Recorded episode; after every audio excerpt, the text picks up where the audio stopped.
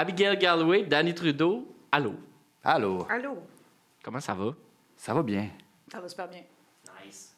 Ensemble, vous êtes Eddie, mais, euh, mais, mais avant d'être Eddie, vous étiez Soul Secret Agency, puis là, vous êtes Eddie. Pourquoi, pourquoi le switch? Pourquoi? Soul Secret, Soul Secret Agency, c'était un collectif. Au départ, on devait travailler une ou deux chansons ensemble, puis ça, ça allait tellement bien qu'on a fait l'album ensemble. Puis pendant le processus d'écriture de, de- de nouvelles chansons, on a juste rencontré notre style commun qui fitait pas du tout dans le moule. OK. Donc, voilà Eddie, qui est le projet beaucoup plus personnel, beaucoup plus propre à nous. Voilà. Ouais. Mais c'est vraiment. Ou Soul Secret Agency, c'était un petit peu plus Dan- le projet de Danny, sa vision. Euh, justement, il était supposé avoir comme plusieurs featuring artists. Euh, Eddie, c'est vraiment une collaboration artistique entre moi et Danny. OK. Puis, euh, comment le nom? Pourquoi? Pourquoi Eddie? Parce que pour vrai, ça se google mal. Je Oui. suis tombé sur beaucoup de Eddie. Yes. ça. c'est vrai, par contre. Non, non, mais il faut écrire Eddie Band, ça va, c'est pas si. Faut juste faire un petit peu plus de recherche. Exact. Juste- Euh, ben, on a fait beaucoup de brainstorm. Je pense que euh, on avait envie.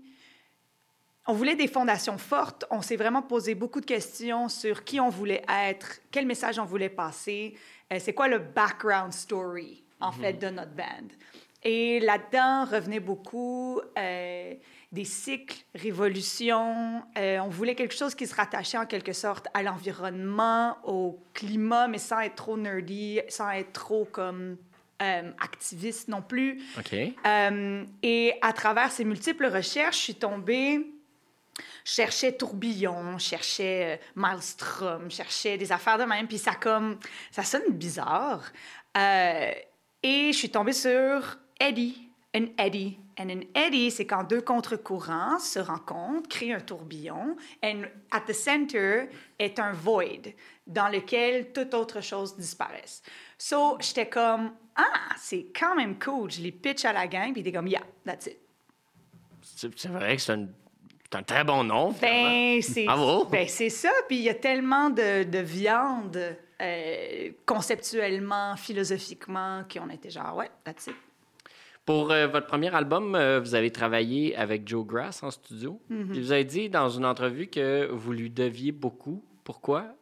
J'ai comme l'impression en même temps que c'est un peu ce qui arrive toujours quand quelqu'un travaille avec Joe Grass. Awesome. Ben oui, parce This que- is just awesome. Au-delà de la réalisation, ça a été de l'arrangement, ça a été de, de, de, de, de prendre nos deux, nos deux tempêtes d'idées puis faire comme OK, on s'en va là ensemble.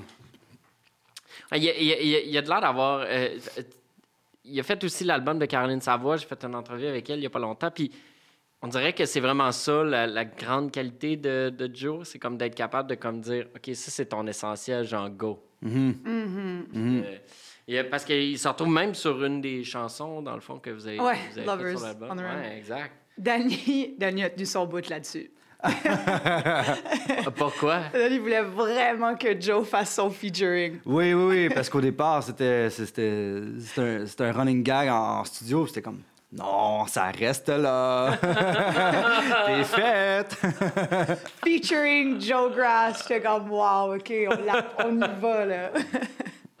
Puis euh, là, vous allez lancer votre album au ministère le 19 octobre. Euh, à quoi on peut s'attendre sur scène? Comment vous, comment vous, vous attaquez ce spectacle-là?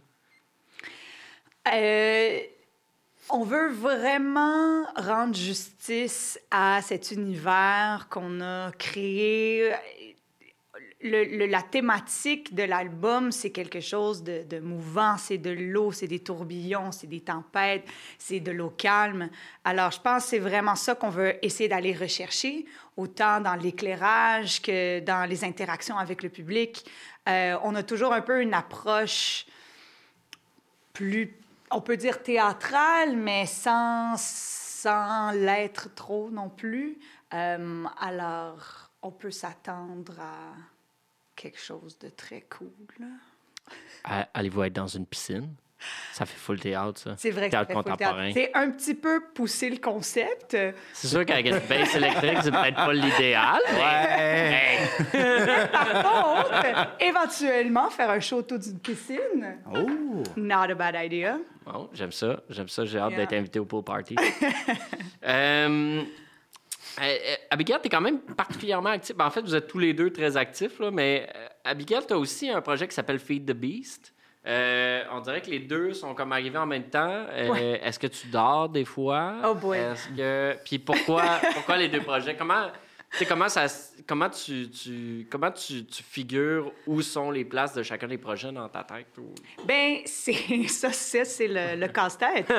Euh, mais en fait, les deux projets vraiment arrivent à un moment vraiment important dans ma vie. J'ai- J'ai fait partie de beaucoup de collaborations, j'ai eu plusieurs bandes et je me suis toujours cherchée.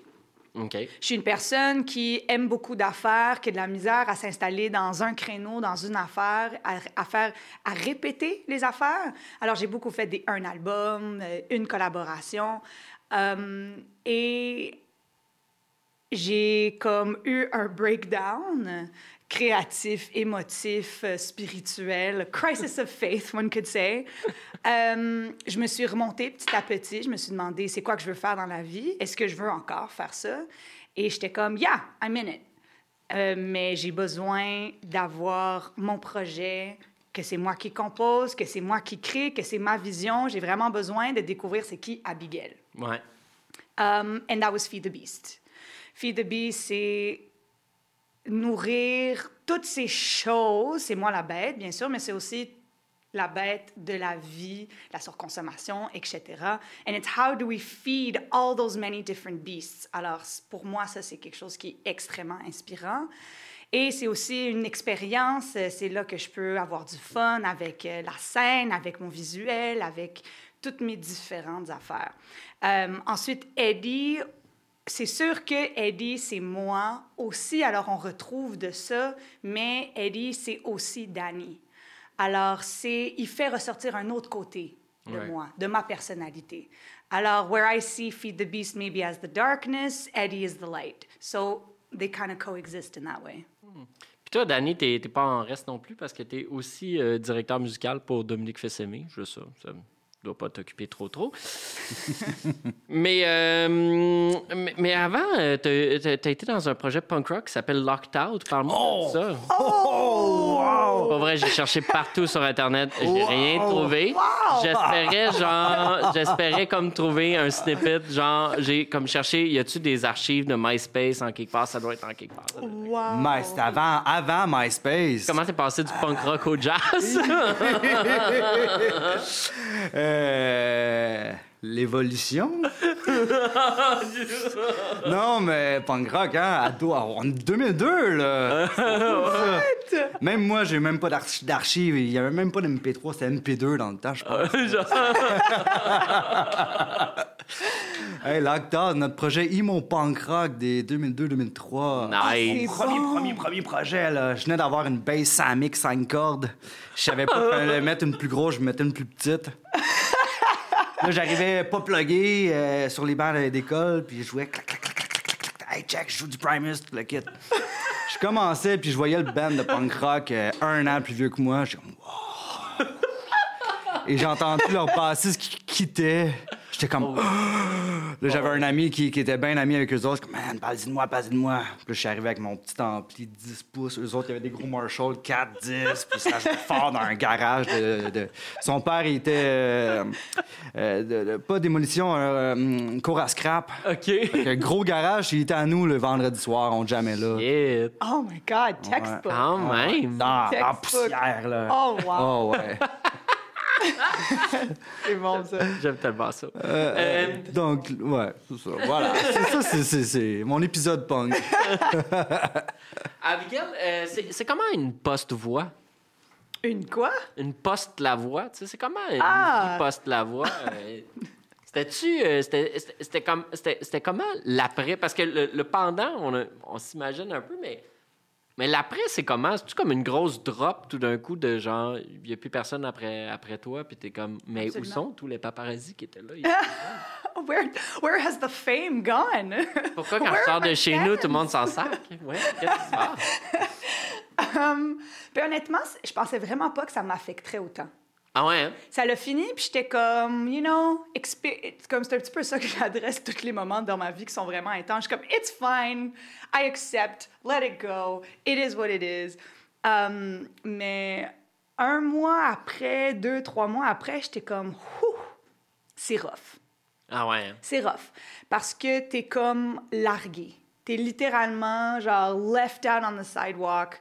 Um, Puis, moi, j'étais comme un moment très tumultueux dans ma vie. J'étais en train de quitter un de mes bands. J'étais comme en gros questionnement. En fait, c'est un peu segue into like my, into my whole, um, tout mon cheminement de self-discovery. Um, alors, ça a été vraiment rough, mais ça m'a vraiment poussé à me poser des questions que je me posais pas. Euh, ça m'a poussé à travailler plus fort. Euh, ça m'a vraiment fait... Ça a changé ma vie en plein de façons. Euh, alors, ça a été très difficile, mais ça a été vraiment enrichissant aussi.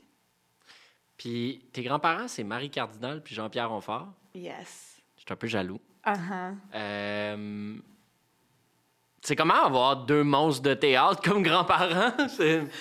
Ben, honnêtement, parce que le théâtre, c'est pas mon monde, Ouais. ça m'affecte pas de la même façon. Et Ouais. moi, je les vois plutôt comme des sources d'inspiration plutôt que des genre des piliers euh, des, qui ont comme une ombre euh, monumentale. Euh, alors, c'est génial, je te dirais. Mm. Ouais. J'adore ça. C'est c'est comme... J'étais encore... J'ai encore mon pied dans ce monde-là avec ma tante. Mon cousin est comédien. Ouais. Euh, alors, je, je peux juste aller voir leur travail, je peux lire leurs livres, puis être genre Ah, so cool! C'est vrai qu'ils ont fait vraiment des belles affaires. Eh, mais c'est extraordinaire. Je relis ma grand-mère, puis en fait, c'est pour moi un, un peu un, un ancrage parce qu'elle avait tellement une simplicité dans sa façon d'écrire, mais c'était la pesanteur des mots, le choix des mots. Alors, je pense que ça, pour moi, c'est une inspiration dans mon écriture. Parce que c'est comment utiliser le bon mot, le bon ton pour vraiment exprimer c'est c'est quoi que tu veux exprimer, plutôt que d'aller dans la grande fioriture, puis la grande prose, puis les grandes tournures de phrases, which can be fun and it's cool quand ça a sa place. Mais je pense que lire une phrase qui décrit tellement de choses en un moment, c'est c'est puissant. Puis c'est à ça que je me rattache. Je trouve que c'est très beau ce que tu dis. Merci. Merci beaucoup à vous deux euh, de, de vous être assis avec moi. Merci. Euh, je vous souhaite un bon lancement. Puis euh, longue vie à Eddie. Euh, wouh!